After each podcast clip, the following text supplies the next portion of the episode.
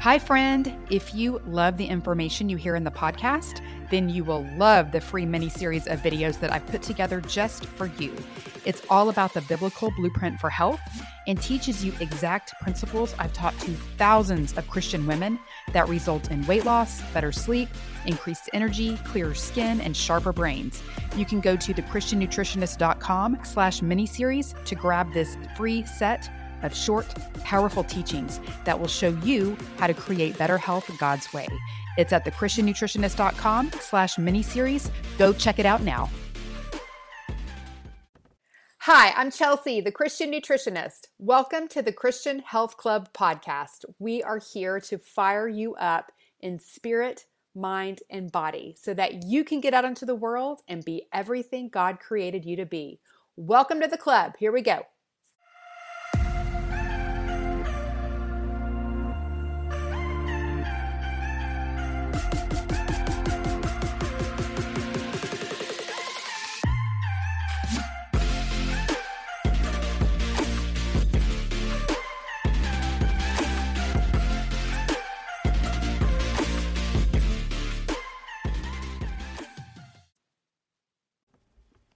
Hello, my friend. Welcome back to the club. How are you today? Oh my goodness, y'all. I have so much to tell you. We're talking about the thyroid today, which is a pretty big subject. Um, and the, a lot of the reason that I wanted to take the nutritional blood chemistry class, the blood of humans, because I wanted to learn more about the thyroid. And I knew that in this particular class, they were, this is where they were going to address it. And so that was a lot of my drive to want to take it, because I had some cursory knowledge about the thyroid. You know, I have some general knowledge about what to do to support it. But there are so many people that experience thyroid issues that I really just wanted to educate myself so that I could better educate you, so that I can better help my clients. Um, because when we think of the, the thyroid, it is the master metabolic gland. And, you know, one thing that, of course, I work with clients on, I have Feast to Fast, and a lot of people come to me um, because they want to lose weight. You know, I want people to be healthy. Um, but a lot of people are wanting to lose weight, and that's a lot of the reason they take Feast to Fast. A lot of people see success with that. Um, if they don't, and it's time to dig for something deeper, thyroid could be part of that, okay? And so I needed to know, what do I need to be looking for uh, when it comes to thyroid? How can I help people if we need to dig a little deeper?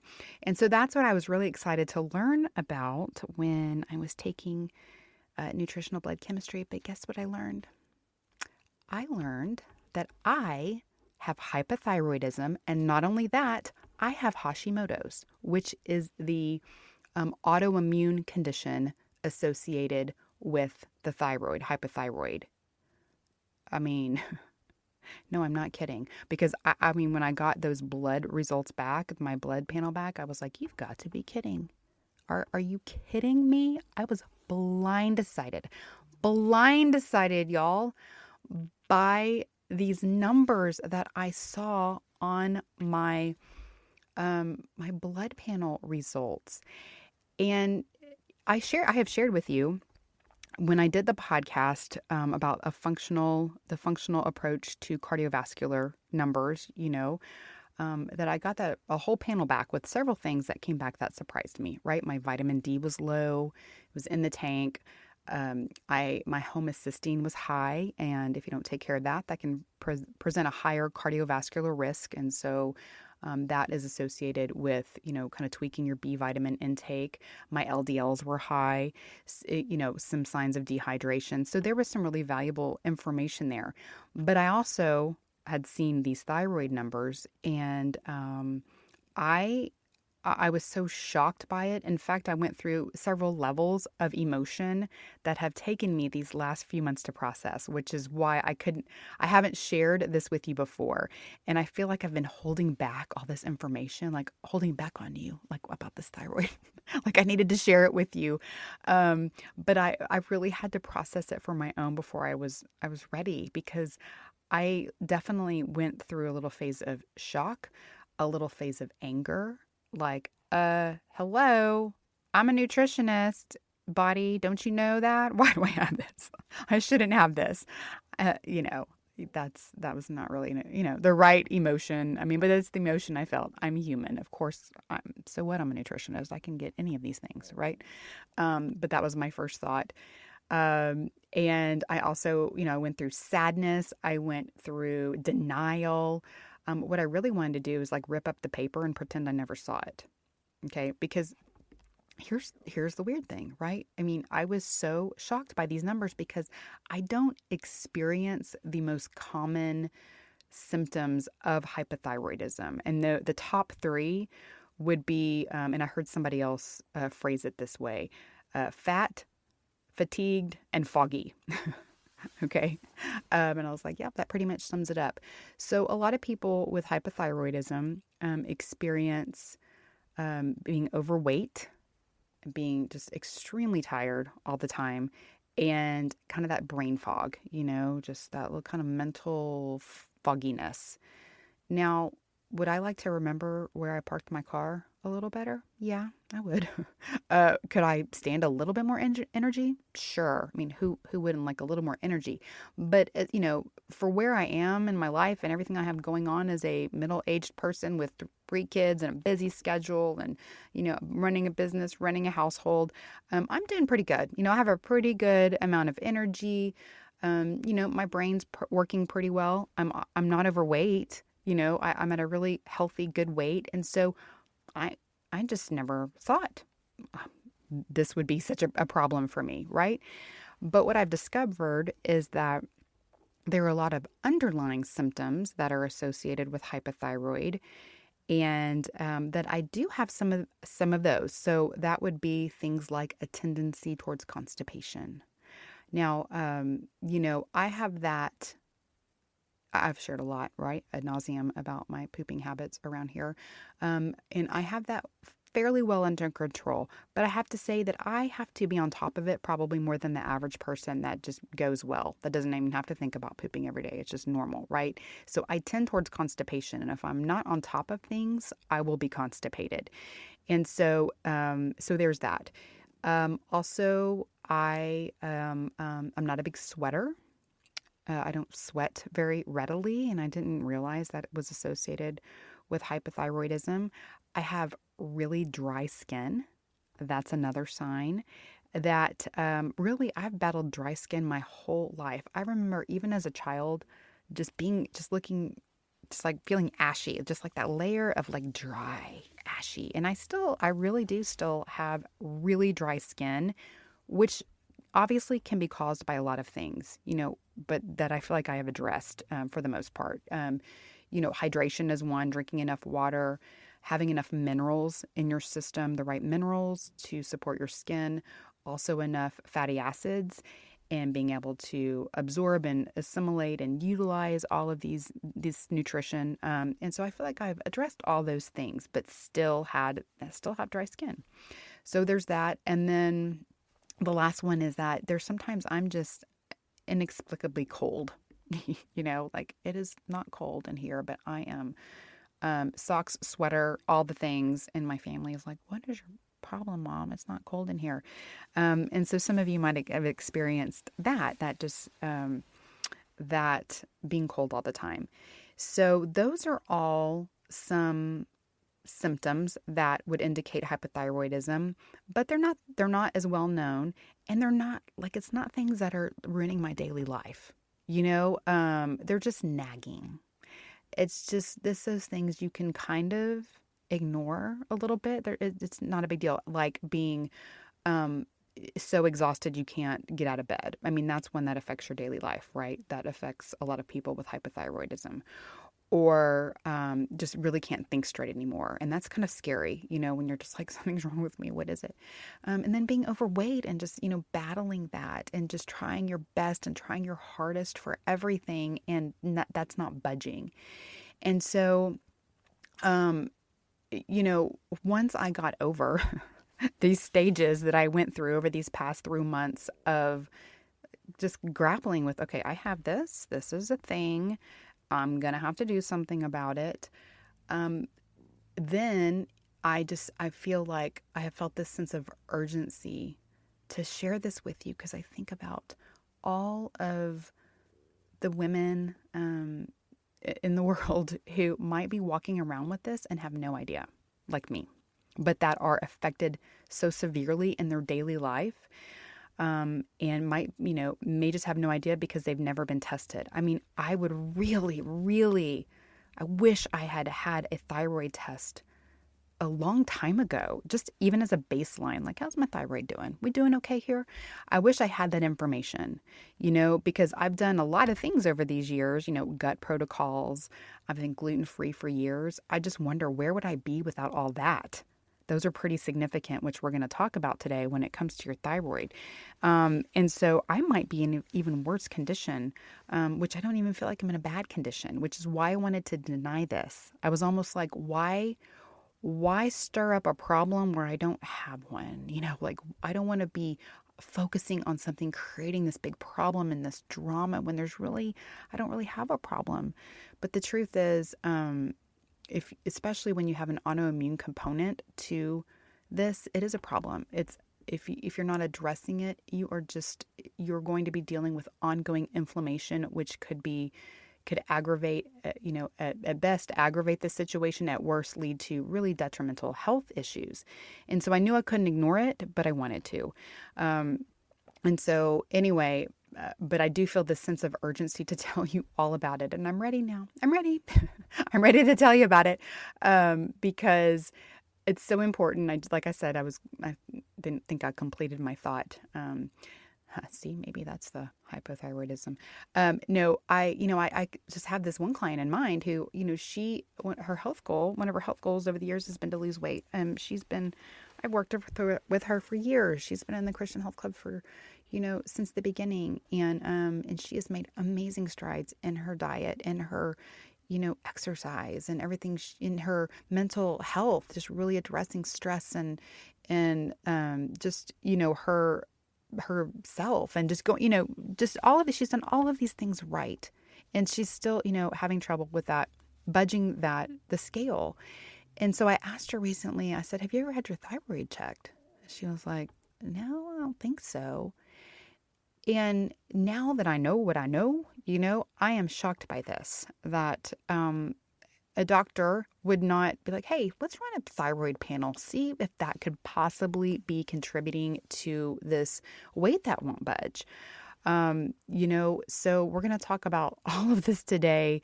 And it's why I really, I want you to listen and soak it in and, and, and consider it for yourself. But also, friends, please share this. I, I feel like this is such important information to get out there because there are so many women dealing with hypothyroidism. Now listen, people also deal with hyperthyroidism, which is an overactive uh, thyroid, but it's it's less um, less common than hypo. So I'll be talking about both today, but really focusing in mostly on hypothyroidism. We're going to talk about the thyroid in general, what it is, what it does, what you need to know about it, um, and testing and all that good stuff. But it it affects so many more women in the world than you think, whether they know it or they don't know it. You know, we know for sure that about ten percent of the population um, suffer from hypothyroidism, but there's probably about forty percent more that um, experience more subtle thyroid imbalances like me. And even though they're subtle and they're not affecting my daily life, there's like this whole um, fire going on in my body. I didn't realize, like, literally where there's smoke, there's fire. I have these little smoke, these little smoke signals. My body's trying to give me like, hey, skin's dry. Don't sweat. Don't poop well. You know, sometimes you're cold, just a little smoke, but you know, apparently I have fire going on up in there and I, I've got to do what I can do to put it out. And so, um, you know, we are talking about a lot, a lot of women in the world. Um, likely one in eight that will experience a thyroid imbalance in her lifetime. And of course, we experience it more than men do because that's just how it is. Um, so let's dig into this. Okay. Are you ready? I'm coming at you with just a wave of information here. I've been holding back. I feel like I've been holding back these past few months, holding back this wave. And now I'm just going to gush it all over you. Okay. So here we go. Okay. So the thyroid, in case you don't know where it is, it's in your neck. And it's shaped like a butterfly, like a little innocent butterfly hanging out in your neck, kind of below where your Adam's apple um, is. And that little butterfly is your master metabolic gland. I mean, it regulates your metabolism, okay? It controls the rate that your body produces energy from food, which is, has a major effect on your overall energy um, and heat production. You know, it, it plays a role in regulating your body temperature, which is why, you know, when it's off, you can feel cold. So thyroid hormones are used by every cell, every cell of your body to regulate metabolism and body weight by controlling the burning of fat for energy and heat. Okay, do I have your attention now? The master of your metabolism. This has got to be working right. So when it comes to um, the thyroid, there we when when things are off, okay, we can think of those in four major category, categories. Um, as I already mentioned, there's hyper. It's like overactive. Your thyroid is hyper. It needs to calm down, okay? But it's making too much thyroid hormone. Or you have underactive thyroid, hypothyroidism, and it's making too little thyroid hormone. Then there is thyroid autoimmune disorders, and we have Hashimoto's, which is the one associated with hypo, underactive thyroid, and there's Graves' disease, which is associated with hyperthyroidism. And then the last category are, you know, growths like um, cysts or nodules or cancer that can be affecting the thyroid. Okay. And so when it comes to, to hypothyroidism, I just want to run through some of the Um, some of the things that, um, symptoms, signs, um, things that can go off. I've already mentioned fat, fatigued, and foggy.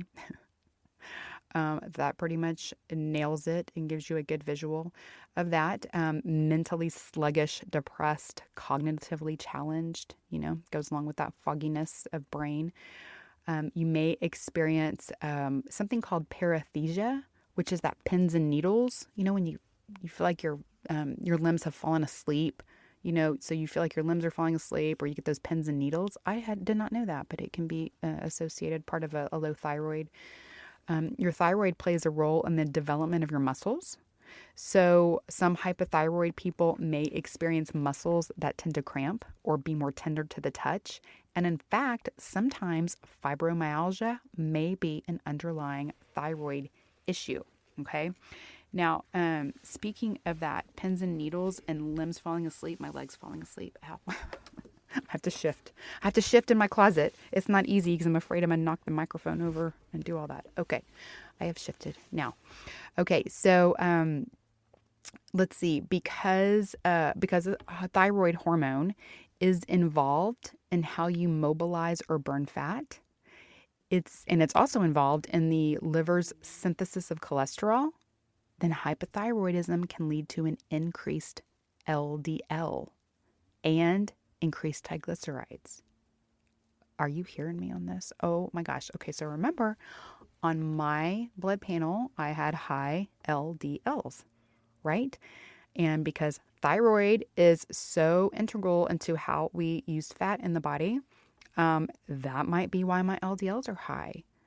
Okay, oh my gosh. I mean, y'all, think of all... Think of all the women in the world that may have been prescribed a statin because they have high L D Ls and triglycerides, and maybe, you know, your diet's pretty good and such, and maybe it's a thyroid problem. Oh my goodness. Do you see why I'm stressing about this? I feel like I'm fanning myself over here like, please, please, we, we got to know. We got to get this tested. We got to know if your thyroid's doing what it needs to do. Um, your thyroid also produces a hormone called calcitonin, and that is involved in bone remodeling. Okay, so the way that your body utilizes calcium to maintain bone strength. So if you are, you know, if you have osteoporosis or anything like that, I mean, we need to know if your thyroid is doing its job. Um, for a person with hypothyroidism, it can mean digestion is slow and motility is slow, and that is what can lead to constipation.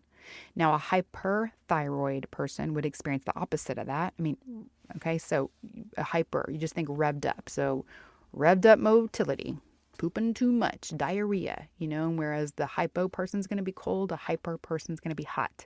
Where a hypothyroid person can't lose weight, a hyperthyroid person has trouble keeping it on, okay? Um, the thyroid helps facilitate optimal estrogen and t- testosterone. um, which, you know, we need that for one. And it all works into supporting a healthy libido. So, you know, if your libido's in the tank, we we might want to check that thyroid. Um, it plays a role in fertility, the thyroid does, because having an underactive or overactive thyroid can create fertility issues. Oh, and here's another thing. Here's another bonus. Postpartum thyroid issues and thyroid issues um, kicked into gear during menopause are extremely common, right? Like as if you don't have enough going on after you just had a baby, or when you're trying to navigate going into mer- to menopause, you might have this little bonus of your thyroid going wackadoodle. Um, so that's not great. But, you know, if you feel like you're going a little extra crazy, uh, maybe it's that's what it is, your thyroid. The thyroid helps promote healthy skin turnover and helps keep the skin hydrated. Okay. And so, hello again, you know, for me, I feel like I drink, you know, a pretty good amount of water. Um, I could step that up definitely. And I had another, you know, one of those blood markers, um, came back indicating that I, my body's a little dehydrated. Um, but you know, my thyroid issue is playing into that. And so, um, just so interesting, but hypothyroidism can also cause, you know, puffy skin, puffy, dry. It can cause hair loss. Um, and so a lot of women experiencing hair loss might have a, a thyroid issue. In fact, it's kind of interesting. One of the questions that we have on the N A C, on the nutritional assessment questionnaire, um, is asks if the outer third part of your eyebrow is missing, because that is one of the signs of low thyroid output. Isn't that interesting? So if you're losing part of your eyebrow, the outer eyebrow, like that hair is just falling out, could be, it's a pretty good sign of that. Um, now with hyperthyroidism, the skin would be more prone to itchiness, hives, raised patches.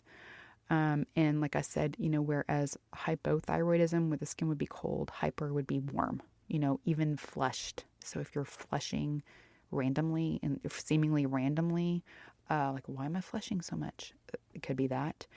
And uh, like I mentioned with hypothyroidism, you're not, you might have trouble sweating, like releasing um, that. But with hyperthyroidism, you might sweat too much. You might be an over sweater. Like, why do I sweat so much?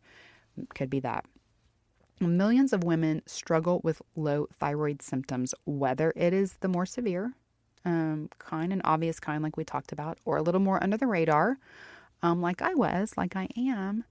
Yet, you know, put all together, it explains a lot, right?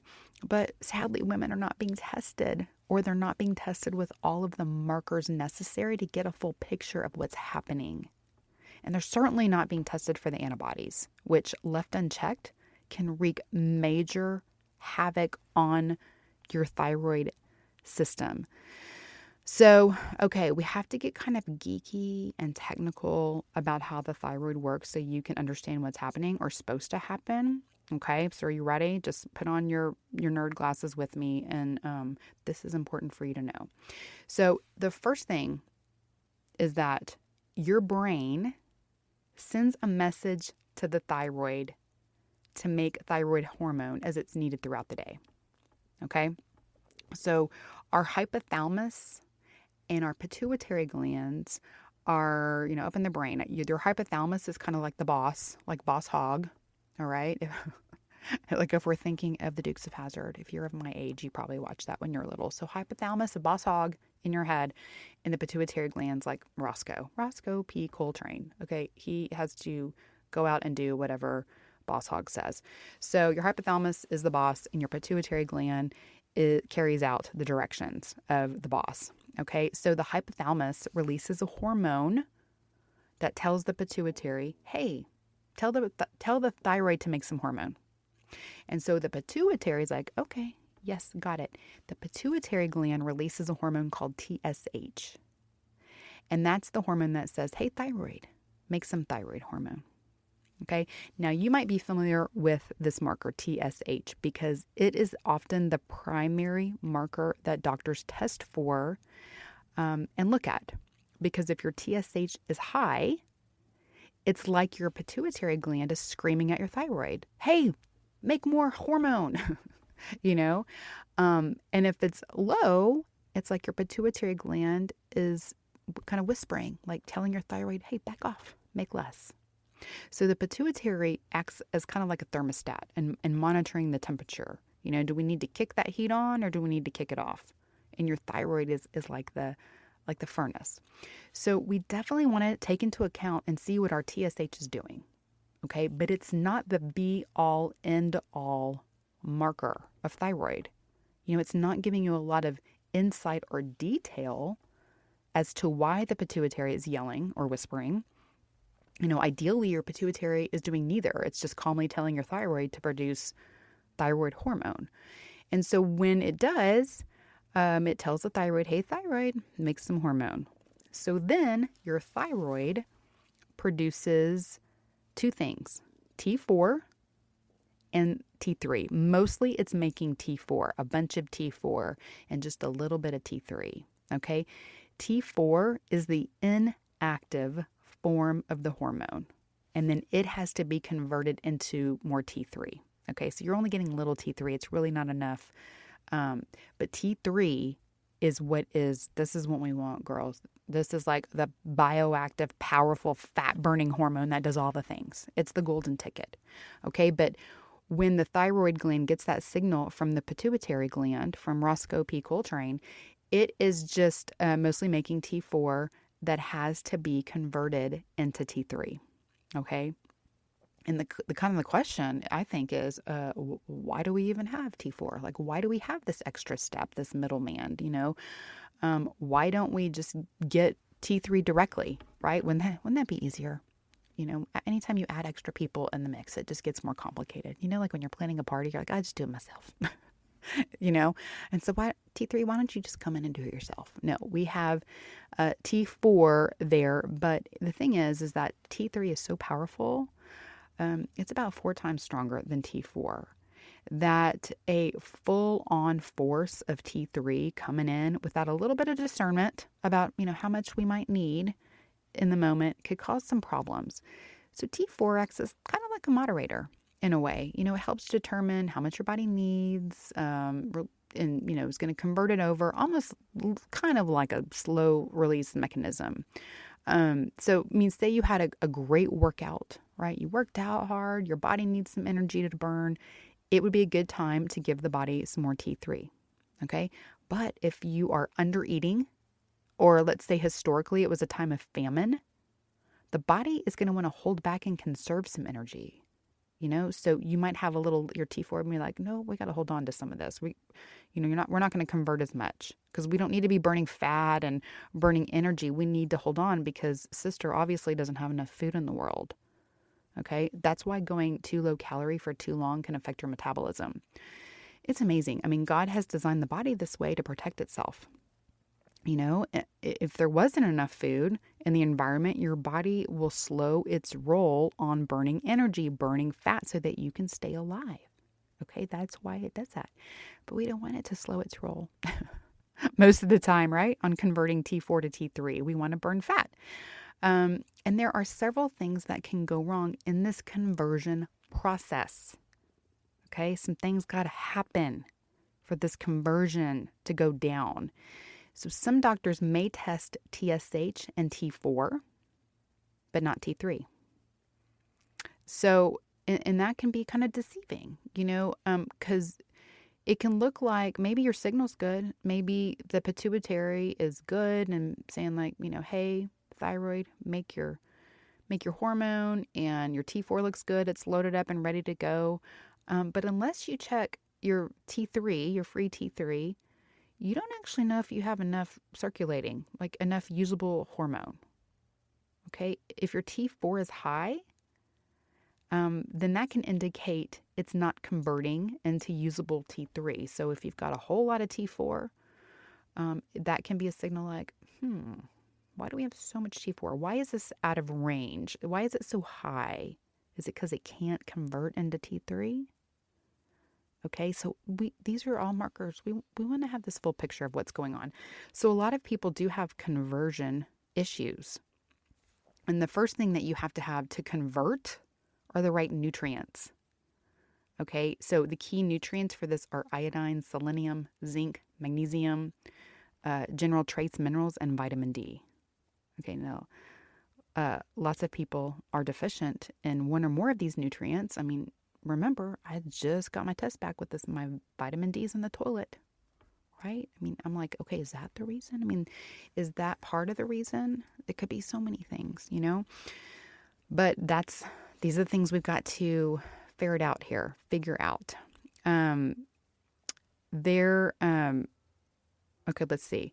Okay, vitamin D, all the nutrients. Okay, when it, also when it comes to conversion, we have to look at the liver, because that's where most of this T four to T three conversion happens. It's where most of it goes down. So if you have an overburdened liver, which we have talked about a lot here before, right? And all the things that, remember the liver bucket and all the things we put on our liver every day and burden it with. Um, if your liver is bogged down and can't do its job well, one of its many, many jobs it does in the body, well, this is one of them, okay? And so if it's not doing its jobs well, it may not be able to convert your T four to your T three. Now, some of this conversion process also takes place in your gut. So about forty percent happens in your liver, about twenty percent in your gut, and then twenty percent in some peripheral tissues. Okay, but um, you know, we have to consider the gut here. What? How is the? How is our gut health? Again, we've talked a lot here about gut issues, um, but poor gut function can impair the conversion process. You've got to have a healthy gut, healthy gut bacteria to facilitate conversion. Let me tell you an interesting story. So, my friend was asking me to take a quick look at her thyroid lab results. Okay, she'd had a full panel done by her functional doctor, which is great. So she had all the markers done, and her doctor um, had established that it was a conversion issue, um, which when I looked at it, I was like, yeah, yeah, that's appears to be right on track. And um, her doctor had prescribed her some supplemental support for that. Um, and, you know, a lot of that is, you know, first steps is just making sure we have especially, um, you know, enough iodine, selenium, magnesium, all, like I just said, those things earlier, zinc, to help that process. And so for some people, it might just be as simple as that. My friend was really thinking about her liver, you know, because she's like, uh, you know, I, my, I've done several liver detoxes and I feel like that should be fine. And, you know, I don't understand though, because I still feel inflamed. And she's just had this kind of underlying inflammation that she feels like she cannot pinpoint. And she's done a lot of, a lot of things. So I went through her whole blood lab panel and assessed it according to the functional regimes that I use, that I learned in nutritional blood chemistry, you know, not not according to standard lab range. Remember, we talked about that, because those don't always represent optimal health. You can be within a standard lab range and still feel awful, you know, or have obvious health issues. Um, but I found several of her markers pointing to a possible parasite infection. I was going through it and I was like, oh, well, this one kind of points to that could be a possibility. And so does this one. And so does this one. And so does this one. I mean, talk about being blindsided. I mean, neither one of us were expecting that, right? I'm like, uh, this is what I'm seeing here. I mean, it, that doesn't mean it's a given, but it's something we have to consider when you have several of these markers pointing in that direction. If she has parasites, man, you know, that would cause stress, inflammation, poor gut function, all of which would impair conversion of T four to T three. So isn't that interesting? She was like, what do I do? And I said, well, I would go through the CellCore protocol, you know, and be pro- go in and be proactive about killing off any potential parasites. Um, so that's what she's going to do. Now, stress is another biggie that can affect the conversion process, because cortisol inhibits conversion of T four to T three. I mean, I know right there, you can be like, oh, well, that will throw your hands up. Well, that's it. Of course, it's the stress. Um, and I know we're going through this and there's so many things that could, you know, be the a root cause, be the issue that can go wrong. Um, and sometimes it feels overwhelming. I mean, I feel overwhelmed by this stuff all the time. But, you know, but it just goes to show we can't look at this stuff in a vacuum, you know. By the way, um, I never really got that saying, in a vacuum. It doesn't make sense to me. Like, it's not an obvious, you know, saying. Like, what does it mean? Uh, but people use it nonetheless, and it means that what's happening cannot be separated from outside influences. And so that is a perfect uh, way to use it here. Things don't happen in a vacuum. Things don't happen just in your thyroid. It's not just um, about the actual thyroid gland. We have to consider so many other factors: nutrition, liver function, gut function, um, stress, you know, just to name a few. So let me tell you about another player here. Um, just stay with me here. I know some of this stuff is kind of technical, and I hope you're not glazing glazing over, or, you know, but anyway, uh, but just hang with me because this stuff's important, and we're almost through the, the kind of techie, technical part of it. But um, another player here is reverse T three. Um, reverse T three is another hormone that's also there to kind of help moderate this flow um, of, of the hormones so that we get the right amount in our system. Reverse T three acts as kind of like a cellular brake. Like, whoa, Nelly. Back up there. We don't need quite that much. So it's normal for some of the T four to convert to T three, to reverse, I'm sorry, to reverse T three when we don't need as much active T three. So it's like reversing. It's like, whoop, the T four is like, nope, we're going over here. We're going to reverse this instead of converting into the active T three because we don't, you know, need that much. I kind of picture reverse T three like just kind of taking on the overflow. You know, but what can happen is that too much can be converted into reverse T three and not leaving in us with enough of the active T three, you know, and that's not a good scenario either. We need the active, circulating, metabolic magic T three, right? And stress is probably the biggest reason that too much T four would convert into reverse T three. But it can also be due to environmental toxins and other lifestyle factors.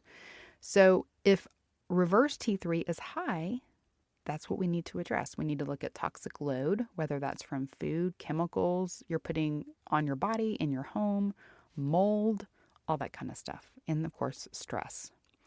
Always the stress. We got to support those adrenals. So you can see it's not, it's not straightforward. Right. And that's often why women will be prescribed thyroid medication, but then still feel off or just or even terrible. Um, and it can be a constant battle trying to navigate dosages and just figuring all of this out. OK. Um, and we haven't even talked about the antibodies yet, if you have the antibodies. So, of course, this is what threw me for a ginormous loop when I got my tests back. So generally speaking, your immune system, okay, so we've been talking, you know, we're talking about the thyroid. And so when we when we bring in the autoimmune component, then we're, we're kind of looking at the immune system, okay? So we have both of these big systems we're looking at here. Um, but generally speaking, your immune system produces antibodies when it perceives a threat by a foreign substance. You know, something like a substance is lurk, lurking there and your body's like, what is this? Who is this foreigner? What is this enemy? And that could be a bacteria, a virus, or even a food. Okay. And it's one reason that leaky gut can be so problematic, because if the gut lining is letting through these food particles that aren't supposed to be there, the immune system can see that as a threat. Okay. This is, um, this is when we start becoming real sensitive to foods. Um, and so what the immune system will do is kind of tag that food with an antibody, um, kind of label it. And so every time you eat that food, it's like, it's time to attack, attack that food, attack that piece of banana, or attack, you know, attack that, um, egg, or attack that, whatever it may be, um, that your body is seeing it as an enemy. And so it's attacking, and this keeps your immune system on high alert, overworked, stressed out, all the things. And so every time you eat that food, it's like war in your body. Now, what's believed to be happening when it comes to autoimmune conditions is that the immune system mistakenly identifies parts of your own body as a foreigner, as a foreign substance, and it starts attacking. Okay, so it might be like, uh, you know, oh, the thyroid, this thyroid tissue is a foreigner and I'm attacking it. Now, I have to say, I'm not one hundred percent sure I buy this, this kind of theory of what autoimmune condition is. Um, and I'm not the only one. There are other health practitioners that don't either. Maybe you remember when I did the, um, when I interviewed the iridologist, Doctor Rebecca, um, we, we talked about that really briefly. We were both kind of like, I'm not sure if that's really what's going on. Um, you know, and both of us being Christians, I think our feeling about it was, you know, we know how, how smart God made our bodies. Our bodies are crazy intelligent. You know, and, and with all of these backup systems that we've talked about, you know, like, okay, if it's if there's not enough food coming in, slow down the way the body uses energy. There's all these feedback loops, and the body's always messaging itself about what's about what's going on. And um, we have all these mechanisms built in. And so I'm just not sure that I see our body attacking itself as a totally viable. Now, I know that we live in this fallen world with so many toxic things coming at us more and more every day. And so maybe it does. Maybe it does make the body just short circuit and like get confused. Um, but some practitioners believe that the immune system is actually attacking pathogens that might be hiding in these different parts of your body, these different tissues, kind of like lying dormant for a while, um, like maybe in the thyroid or the joints or the skin. And so what happens is that your immune system, um, it's not meaning to attack, be a direct attack on the gland, that it's not mistaking your gland or your tissue as the enemy, but what is burrowed in there. You know, so for instance, some people, um, some practitioners, holistic practitioners believe that Epstein-Barr, the Epstein-Barr virus is, you know, super sneaky and can burrow into tissue and lay low for years and then kind of come out and rear its ugly head every once in a while. Like maybe it's coming out of chickenpox or mono or shingles. I mean, those are all associated with the the Epstein-Barr virus, um, but it can be active or inactive in the body doesn't mean it's necessarily gone, right? Um, so whether it's active or not, the body knows it's there. Now, I'm not going to pretend I know a lot about this. Um, that's about as much as I know, okay? But the point is, I think there's a lot that we don't know. And I think there's a lot being discovered, you know, on an ongoing basis. It is one reason I'm so fascinated with the CellCore line and their doctors is because they, they're really cutting edge on this kind of stuff. Um, and my little pea-sized brain is just trying to sort some of it out. Um, but as it stands now, the conventional thought is that the immune system is attacking the body. And what's kind of crazy, what is crazy is that, you know, the antibodies are not often tested, you know, especially when it comes to thyroid, because here's the thing, most doctors just aren't trained to deal, are not trained to deal with it and or don't think anything can be done about it. You know, so it kind of makes sense. Why would, why would they test for it? You know, it doesn't really make sense if it's not in their wheelhouse to address or they don't even think it's important. But y'all, it's so important to know if you have an autoimmune component to your thyroid issue. You know, you can get a thyroid diagnosis, maybe some medication, right, to try to work on that. But if you don't realize your immune system is going nutso all over it, You're on, you're going to have only marginal improvement and likely endure long-term damage. You know, there's there's the fire. The fire is in there, whether you know it or not. And while there's no cure for autoimmune conditions, there are plenty of people who manage it well, who reverse symptoms, who get those antibody numbers down into less dangerous territory and into normal ranges. I mean, it is possible because I've been doing a lot of reading on this. um, and so I just, I beg you, please have your antibody numbers tested when you get your thyroid tested. It is worth knowing, um, but you're probably going to have to fight for it to get this test. Again, doctors aren't keen to do it. Insurance companies aren't keen to pay for it, um, but pursue it. You know, um, I I can run a very robust blood panel, which includes your typical C B C, metabolic markers, full iron, vitamin D, and all the necessary thyroid markers uh, to get a full picture, and it's two hundred twenty-five dollars. Okay, so if you're in the Christian Health Club, I can order one for you. Um, but, you know, I, I know it's a bummer when insurance won't cover these things and your doctor doesn't want to do it and you have to pay out of pocket, But girl, this is your health. Do not let the red tape of insurance block you from information. You need to get better.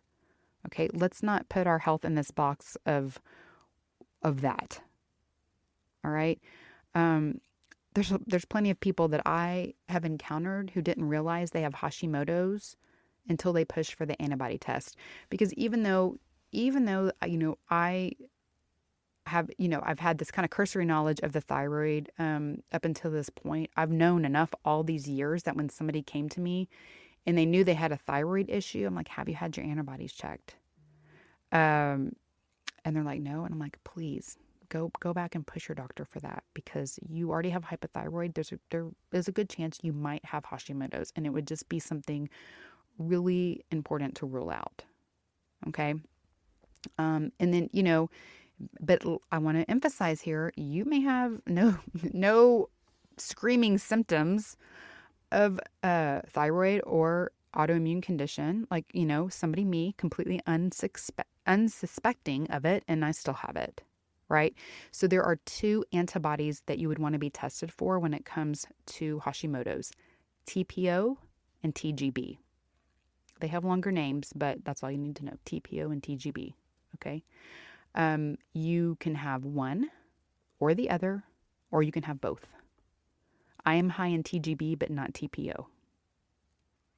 And like I said, as much as I want to pretend like I'm not seeing you, I do not see that, see that. I don't receive it. It is there, and it has to be addressed. Whew, and I've gone back and forth in my head a lot over these last few months about what I want to do about it. How do I want to move forward? Because I have a lot of tools in my toolbox, right? Um, which is a blurse. Like I say, it's the blessing and the curse, um, because I know a lot of things and I know a lot of routes I could go. Um, and I like to experiment on myself. So all of that there's presents, um, presents choice and, um, really has to be thought out. You know, at first I was like, oh, I'll just use some of these natural thyroid supplements that I learned about in my nutritional blood chemistry class, you know, cause now I have this huge list of, Um, options, like this whole document of healing solutions for different scenarios, including, um, you know, a supplement that is kind of like natural armor, um, which is a, um, a thyroid supplement that is, uh, I mean, a thyroid medication that's commonly used. Now, this one I that I have, it doesn't supply hormones directly, but it's a, it's a glandular, and it's really powerful. Um, and so I even ordered, I ordered some of these supplements. They're all sitting in my cabinet. Um, but you know, what I, I've, what I've been thinking about is like, that's kind of like jumping to medication, kind of, you know, um, even in, I think a lot of us, a lot of us, um, and I try not to, but sometimes, you know, I'm geared toward that. I'm like, oh, we can use this supplement. Right. And we almost use supplements like medication. And so we have to be careful about that. Um, and with when it came to this, you know, every fiber of my being, and when I say that, I'm like, Holy Spirit is in every fiber of my being telling me, don't do that. Not yet. Don't, don't go there just quite yet. Not without making sure that I'm doing everything within my power to take care of business with my body. You know, am I addressing the foundational needs of my body first and giving it its best shot to balance out on its own before I jump to these strong supplement or pharmaceutical, you know, thyroid interventions? You know, I have for sure felt overwhelmed thinking about all this. But when I finally got past the initial shock, anger, sadness, it's like, okay, let's just take a deep breath and go back to what we know here. So first things first, I kind of prescribed to myself the Genesis prescription. You know, um, this idea of looking back in our bodies in relation to creation, making sure that we're getting enough of these important foundations: water, sun, grounding, plant and animal foods, sleep, movement, you know, good breath. Because if we're not doing these basic things, we're not giving our bodies the best shot at healing. And you can throw medication and supplements all over that. Um, and it's just a Band-Aid, right? And so I definitely have some room for improvement in these areas. And I suspect a lot of you know, a lot of people do too, other people. And so actually, uh, this is a lot of the reason that I have decided in the um, Christian Health Club this summer, we're focusing on this. That's kind of how that all got brewed up, because I'm like, I need to focus on this for myself, for my health, making sure I am being accountable to these foundations. And so that is what we're going to do. We have Feast to Fast, Purpose of the Body, coming up in May. And then in June and July, we are Genesis prescriptioning ourselves, people. Okay, so just get ready for that. Um, so that's number one. Then the next thing is dialing in more um, dietary tweaks. So this is where, you know, I'm always talking about nutritional therapy, when we might have to use a little bit more extreme, a little bit more therapeutic approach to support the body, um, you know, to support the body's nutritional needs and lower inflammation. Well, we're there, my friend. This is the case that we use one of those uh, therapeutic approaches. And there are different considerations, certain considerations that need to be made when you have an autoimmune condition. You know, primarily we've got to consider what foods may potentially be setting off the immune system. And sadly, there can be a lot of them. Um, but the top five are gluten, dairy, soy, corn, and eggs. Now, I have eliminated all of those at one time or another, except for eggs. And so with a very, very, very heavy heart, I have to say that is one that I'm eliminating for now. And that alone, like coming to grips with giving up eggs, took me at least a solid week. To, that was part of like the grieving, you know, to mourn. I had to mourn over the fact that I um, was not going to be able to have eggs before getting started. And believe me, there's a lot of other things I'm cutting out, but that was a biggie. Um, dairy, I've given it up before, but not when I had my um when I had my food sensitivity test done. Uh, dairy came up, but not goat dairy. Goat dairy was fine, and so I had goat dairy, um, and I seem to tolerate that well. But generally speaking, it has been a really long time since I've cut out full dairy, because cheese, because I love cheese. But I got to do it. You know, I gotta cut. I gotta cut these things out. Now, of course, I have given up gluten. Uh, you know, I've been gluten-free for a very long time. Um, and I'm grateful for that, because like I said earlier, who knows where I'd be, uh, if, you know, how much worse things would be if I hadn't been gluten-free. And let me tell you, friend, gluten is non-negotiable with Hashimoto's. You have got to take that out.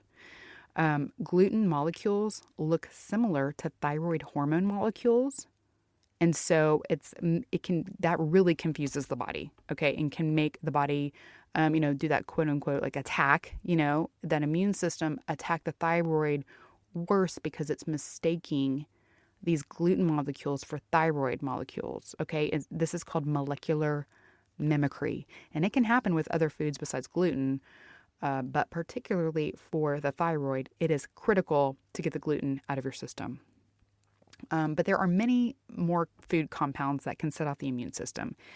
And it's hard to say what that is for each person. Like we talked about last week, you know, that concept of bio-individuality. Um, and so one of the, the kind of go-to therapeutic dietary approach when somebody has an autoimmune condition is A I P, the autoimmune protocol.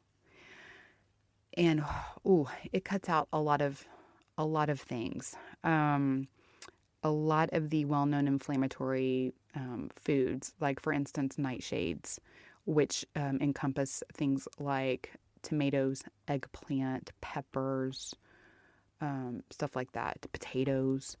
It cuts out nuts and seeds. You know, it cuts out all the majors we've already talked about, the top five. And so it cuts out a lot of things. And I have recommended that dietary approach to many people. Many people throwing that out there like, oh, you need to do A I P. And I just want to give you a big hug and say, I'm sorry I wasn't more empathetic. oh, oh my gosh. Um, these are, these are overwhelming. You know, even for me, I've been in this, this space for, been doing this for a solid eight years now. And before that, reading for several years and, you know, self-educated. Um, and even with all that under my belt, this is overwhelming. So, um, I just want to say that so you know, like, I don't think this is easy. I don't, it's not easy for me. It's not easy for anybody. Now, what I have, I have decided not to go A I P. I am going, the, the dietary approach I have decided on is a more um, animal-based, carnivore-ish type approach. And I'm going to come back another day and tell you all about it, why I chose it. Because actually, when you look at uh, the, this kind of carnivorous approach that I'm taking and you look at A I P, I would have to say the carnivorous approach is actually more limiting. Um, but it's a little bit more direct, I feel like. Less, anyway, I, I'm going to come back another day when I have a little bit more of it under my belt, okay? I've been doing it for about a week now. Um, I went...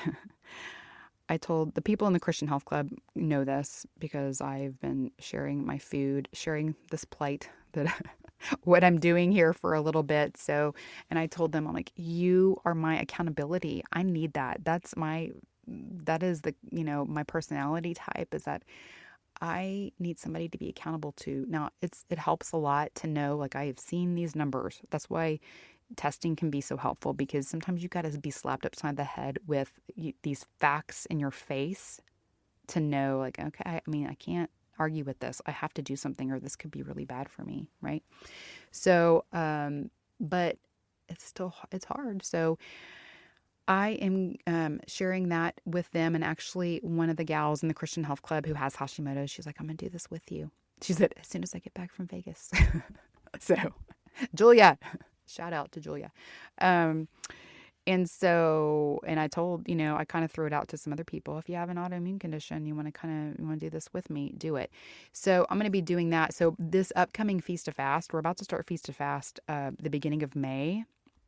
And so things are going to look a little different. My food's going to look a little different than normal. You know, I post my food every day, but what's cool is that what I'm doing fits within the Feast to Fast, um, parameters. I mean, you know, Feast to Fast, like I said, it's kind of a broad, it's kind of your broad base that you start with, you know, and then from there, once you have that under your belt and, and you're doing that, then if you need to make dietary tweaks, then that's when you go in and do that. And so that's what I'm doing, doing this dietary uh, approach, this nutritional approach, but it fits right into Feast to Fast, you know, even um, with carbs and um, feast days and everything. So it's going to be kind of interesting, but I'm going to really rely on my um, Christian Health Club members um, who have done Feast to Fast before to be sharing and posting their pictures, because for any newbies that are joining, you know, um, mine's going to look a little different than it normally does. And so everyone's pretty good about sharing, not everyone, but a lot of people are good about sharing, which is great. So we get ideas and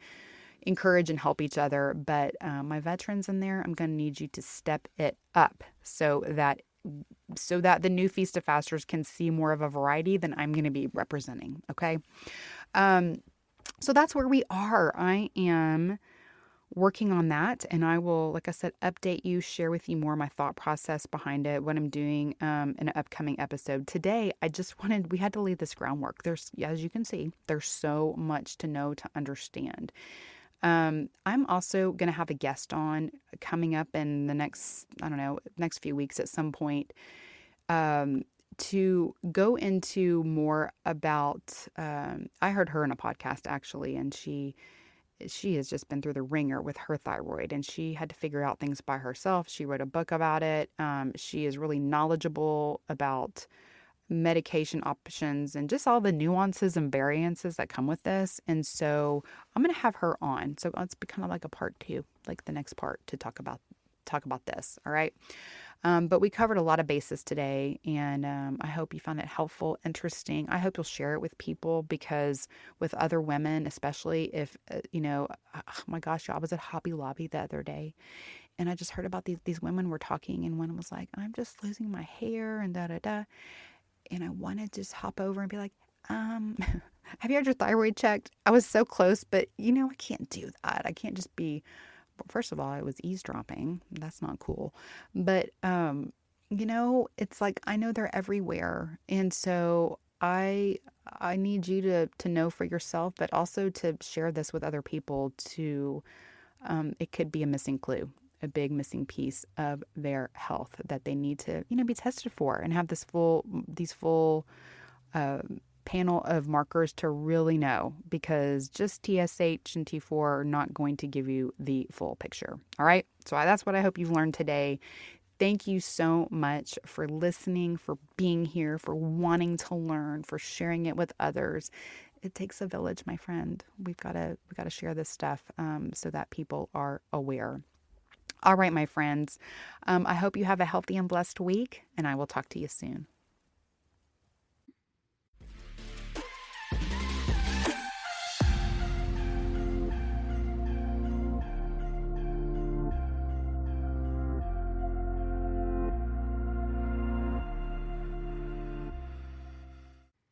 Hi, everyone. Remember that my mom is an awesome nutritionist, but she's not a doctor. The information in this podcast is not intended to diagnose, treat, cure, or prevent disease.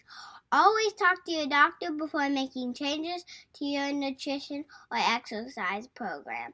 Thanks for listening. Have a healthy and blessed week.